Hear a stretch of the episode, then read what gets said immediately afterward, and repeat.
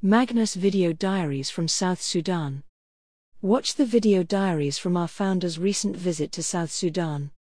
Our founder Magnus MacFarlane-Barrow recently traveled to South Sudan, where we currently feed 24,413 children, to visit the Mary's Meals school feeding program in action. In this series of video diaries, he shares some reflections on what he learned during his time there.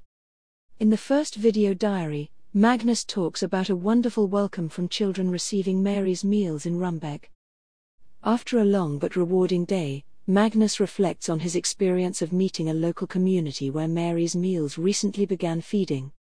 Magnus tells us what he'll take home from this experience on his last night in South Sudan. Brought to you by Audio Harvest.